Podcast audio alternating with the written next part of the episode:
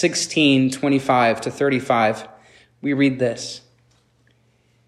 About midnight, Paul and Silas were praying and singing hymns to God, and the other prisoners were listening to them. Suddenly, there was such a violent earthquake that the foundations of the prison were shaken. At once, all the prison doors flew open. Everyone's chains came loose. The jailer woke up, and when he saw the prison doors open, he drew his sword and was about to kill himself because he thought the prisoners had escaped. But Paul shouted, "Don't harm yourself. We are all here."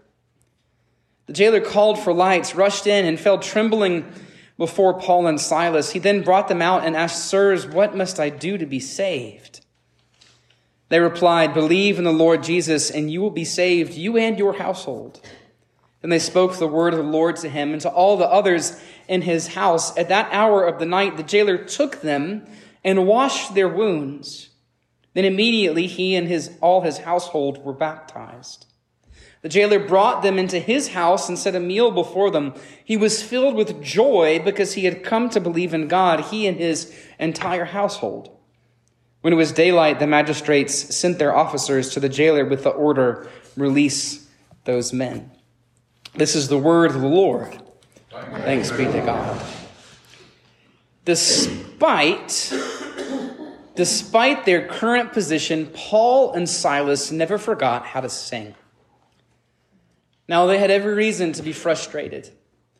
A few weeks earlier, Paul received a vision of a man from Macedonia begging them to come west and help those who lived in Roman cities like Philippi and Thessalonica and Berea, and eventually places like Greece and Athens. After initial success with an influential woman named Lydia, a dealer in purple cloth, Paul and his new partner Silas healed a young slave girl possessed by a demon. Now, that seems like a good thing, but while freeing her from spiritual enslavement should have been a joyous occasion, Luke tells us this girl had also been used by the people who owned her to make a great deal of money by fortune telling. When the spirit left her, their opportunity to make money evaporated. So for them, the salvation that Jesus brought was not good news of great joy. It was this unsettling move into the unknown, a signal that their world might actually change in ways they didn't desire or foresee. That is what Paul and Silas brought to those particular slave owners. Enraged, they dragged Paul and Silas to the crowded central market and accused them of upsetting the city by advocating customs unlawful for Romans to accept or practice. Although being Roman citizens afforded Paul and Silas an actual trial, the mob convinced local officials to punish these foreign Jewish travelers right away. They didn't belong here. They were teaching things that nobody liked. So the officials ordered them to be flogged and thrown in prison. Remember, back then, being flogged was an intentionally violent punishment reserved for rebellious slaves, the worst of the worst of Roman society. It was designed not only to harm the guilty, but serve as a warning to anybody thinking of doing something similar.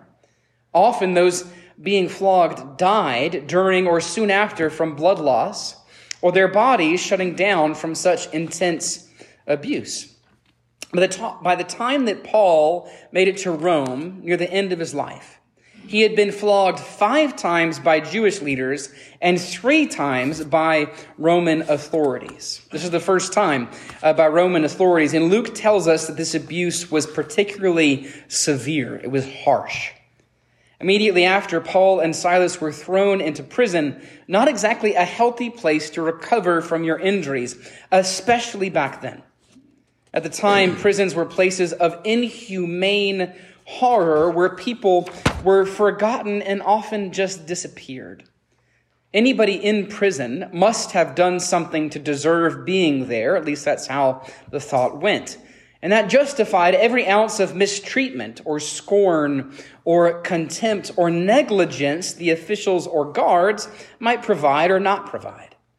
Even worse for Paul and Silas, the officials instructed the jailer to keep a careful watch on them, which meant they had their feet shackled, chained, and in a cell in the center of the jail. They're the most dangerous people in the jail, according to the officials. In prison, Paul and Silas could have questioned why they had been sent this direction. Why did they receive a vision to go this way? Why did they have an encounter with this slave girl? It would be human to respond with frustration, with anger, or despair. But as the night wore on, they began to pray and then sing hymns to God. Rather than focus on their dire surroundings, they looked to the goodness of Jesus and remembered that nothing could remove them from the hands of their Savior. Held in place by chains, Paul and Silas recognized the deeper reality of their situation. In God's kingdom, they were still very much free. They carried with them, in fact, a promise of freedom far more comprehensive than anything the Roman officials would ever be able to offer. They had followed the God of all creation to this city. They had proclaimed salvation to a girl enslaved by a demon, but the Holy Spirit moving within and through them had much more to accomplish.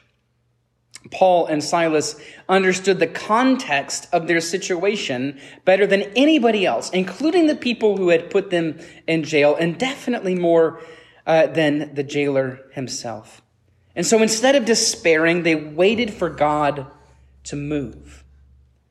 Perhaps then the series of miracles that occur next might not have been that much of a surprise, at least to the two people sitting in the middle of the jail in chains. For them, the unexpected movement of God into their world was just another moment that God would show both his power and grace to a broken world. We see three miracles happen in this short story. The first miracle, of course, is the earthquake that shakes loose the chains of everyone in the jail and opens every door. Now, the supernatural movement of the natural world almost always signified God's arrival throughout the Old Testament, but also the pagan religions of the time. Natural disasters were inevitably tied to something happening on a spiritual level. But here, it's even more explicit. Here, like communion or baptism, this miracle serves as an outward sign of an invisible spiritual reality. There can be no greater representation of the gospel of Jesus Christ than a prison suddenly giving up the people it had previously enslaved.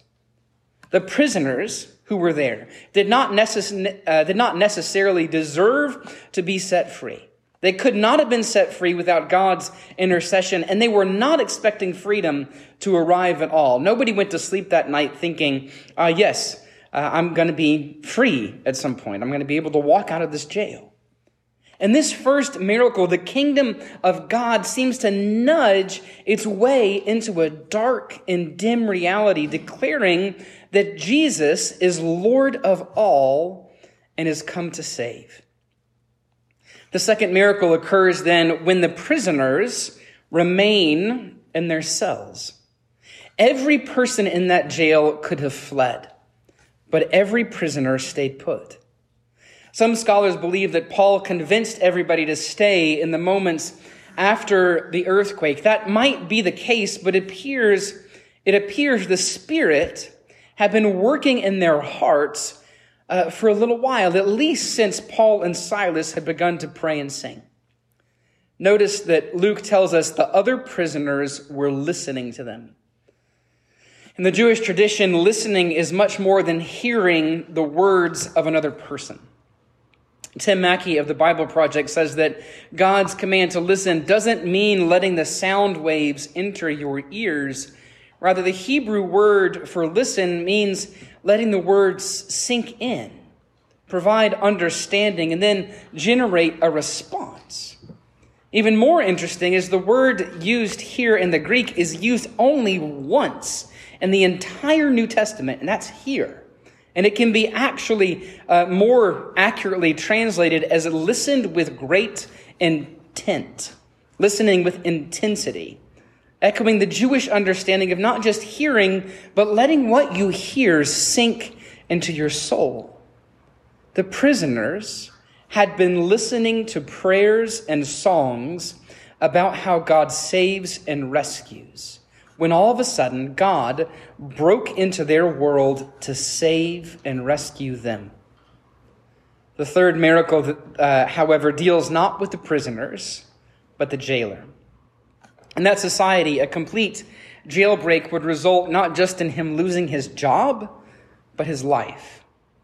In Roman society, a complete jailbreak, Roman law at the time decreed that any guard who lost a prisoner would receive the punishment that escaped prisoner would have received.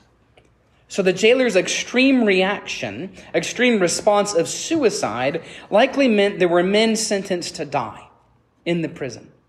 The jail, rather than face the shame of failure and endure a public execution, the jailer decides to kill himself. In Roman society, that is the more honorable option than waiting to be judged by the people in charge of him.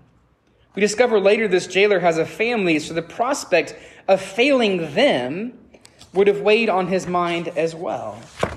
In this moment, however, the jailer experiences not condemnation, but mercy, not death, but life. He had expected the prisoners to escape, but by God's grace, they stayed so he might be rescued.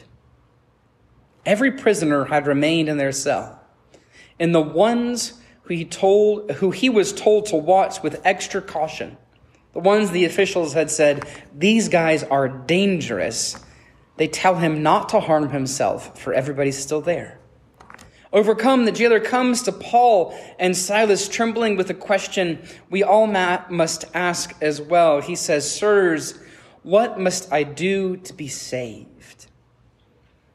And in this exchange, Paul and Silas and the jailer switch roles. Imprisoned, Paul has the power to set free, and the jailer is the one who is seeking freedom. Bible teacher N.T. Wright suggests the jailer asked this question from a much more personal position, and one we understand all too well. He writes, "It was midnight. There had been an earthquake. The prison he was in charge of had burst open. He was going to be held responsible for escaped prisoners, which meant torture and death. He was at the point of committing suicide. Jesus often speaks of someone being saved as being healed or rescued or delivered from whatever problem, be it sickness, financial disaster, personal catastrophe, or anything else that might be threatening." The jailer doesn't necessarily ask Paul and Silas about the mechanics of salvation, but how they might be able to help him in that moment. Less, "How can I go to heaven?" and more, "Gentlemen, will you please tell me how I can get out of this mess? How can I get out of this mess?" Of course, the question has a deeper meaning, which is why so many English translations translate it, "What can I do to be saved?" As believers, though, we understand the entire world is in a mess.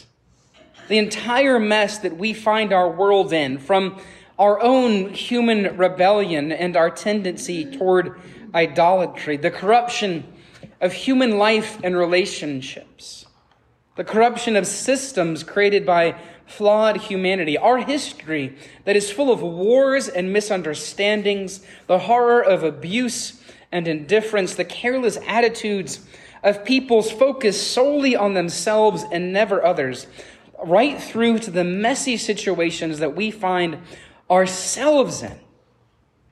The mess that we look around and see the world is in right now when we turn on the news or look at what's happening on the internet. The never-ending stream of chaos and brokenness. All of that mess flows from the barrier created by sin between ourselves and our God. When the jailer asks, "How can I get out of this mess?" or "What can I do to be saved?" Paul understands the jailer is not just asking for help, but the salvation that can only be found in Jesus. This question, which is the same question asked earlier by the demon-possessed girl, is something every member of humanity asks almost all the time. And we have to ask, living in such a broken world. For the jailer, Paul and Silas seem to have an answer that others don't. They know the way to a kind of salvation, a redemption, a restoration that reaches beyond this world into the supernatural. There had been an earthquake and all of the prisoners had stayed put. That wasn't usual. That's why believe in the Lord Jesus is always the answer to the question of how to be rescued at whatever level and whatever sense. Charles Spurgeon preached a sermon once in which he referred to the cities of refuge that Yahweh sets up in Exodus 21:14. When the Israelites conquered Canaan, they were told to establish these things called cities of refuge, to which a person who had accidentally killed somebody could run to and be safe. These cities provided sanctuary, salvation to people who would otherwise be subject to the law of the land, which was usually an eye for an eye or a tooth for a tooth, or even worse, revenge on the part of relatives of the person who had been killed. For these cities to work as intended, however, the way to get to them needed to remain clear and unobstructed. The roads leading to these cities had to be easy to get to. If stones fell into those roads, they were to be removed. If bridges collapsed, they had to be rebuilt as soon as possible. They were also required to set up signs to mark the way, to point in the right direction. So someone who was on the run, pursued by somebody wanting vengeance or a mob or even soldiers from some distant kingdom, might make it to that city safely. Spurgeon said that this is exactly what the Apostle Paul was doing here. He was making the way to deliverance, to salvation clear to the jailer. Perhaps even more miraculous for the jailer, however, was that he didn't have to run to any city of refuge. He didn't have to pack up his family and seek sanctuary because the one who rescues had already arrived into the middle of his jail. God the Father hadn't just invited the jailer into the kingdom and told him what he had to do in order to get there. He didn't tell the jailer, I will love you if you become a Jewish follower and you attend temple or if you do all of these external rules. No, he had sent his own son to bring this jailer and his entire family home. He had sent his own son to speak words of rescue and salvation to every prisoner in that jail. The mess that the jailer had found himself in, not just the alarming nature of the earthquake and the breakouts and the potential prison break, but human existence itself. The mess of being alive, of moving in this broken world, had been directly addressed and relieved by the Savior. In fact, an entirely new way of life, a new world, was waiting on the horizon. That was what Paul and Silas knew. The Savior was just beginning to build a brand new kingdom, to restore everything that humanity had ever lost. He was coming to make all things new. Having heard the promise of the gospel, the jailer converts, accepting Jesus as his Lord. He tends to the wounds of Paul and Silas, and then he has his entire family baptized. After that, because he was so filled with joy, the jailer brings them out of the prison into his own home for a feast in the middle of the night. How amazing is that? This dinner reflects the unique spiritual position of every believer still struggling with this broken world. See, the children of God aren't usually exempt from suffering just because we believe in Jesus. Hard things still happen to even the most faithful. But at the same time, believers also recognize that Jesus has already defeated sin and evil and death, and that he is Lord. We are enabled to carry joy even when sorrows crash upon us because we know that Jesus is in control. Paul later writes in 2 Corinthians 4 that we have this treasure in jars of clay to show that the surpassing power belongs to God and not to us. We are afflicted in every way, but not crushed, perplexed, but not driven to despair, persecuted, but never forsaken, struck down, but never destroyed, always carrying in the body the death of Jesus, so the life of Jesus may be manifested in us. Despite the mess this world is in, no matter the mess our lives might be in today, whatever mess we might be struggling with, Jesus has stepped into our world, our mess, to rescue us.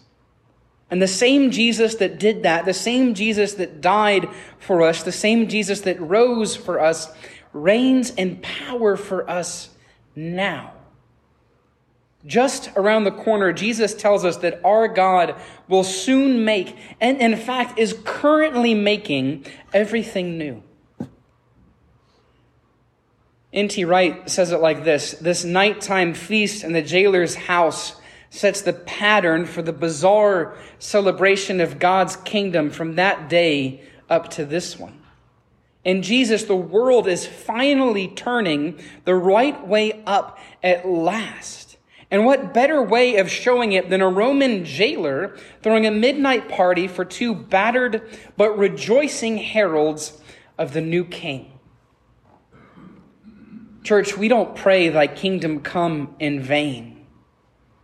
We pray thy kingdom come with joyful confidence, operating amongst the brokenness. Broken themselves, Paul and Silas sang and they prayed in chains because they understood that Jesus was not only with them, but would rescue them one way or another. Jesus would use either their suffering and their escape or their deaths to declare the same thing, the coming transformation of the universe, to show the world that Jesus was Lord of creation, the author of salvation, and moving even now to remake his people.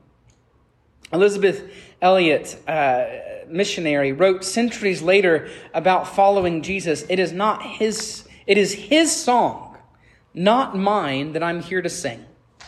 It's his will, not mine, that I'm here to do. Let me focus my vision unwaveringly on him who alone knows the complete score, and like David sang, in the night his song shall be with me." Brothers and sisters, we are called and empowered to sing, to rejoice even amongst the brokenness. We do this because Jesus has come. No matter what happens to us, no matter what happens around us, our joy still moves with power inside of us because Jesus has come and he is coming still. So remember this. Remember this. Find your strength and rejoice. Hallelujah. Amen.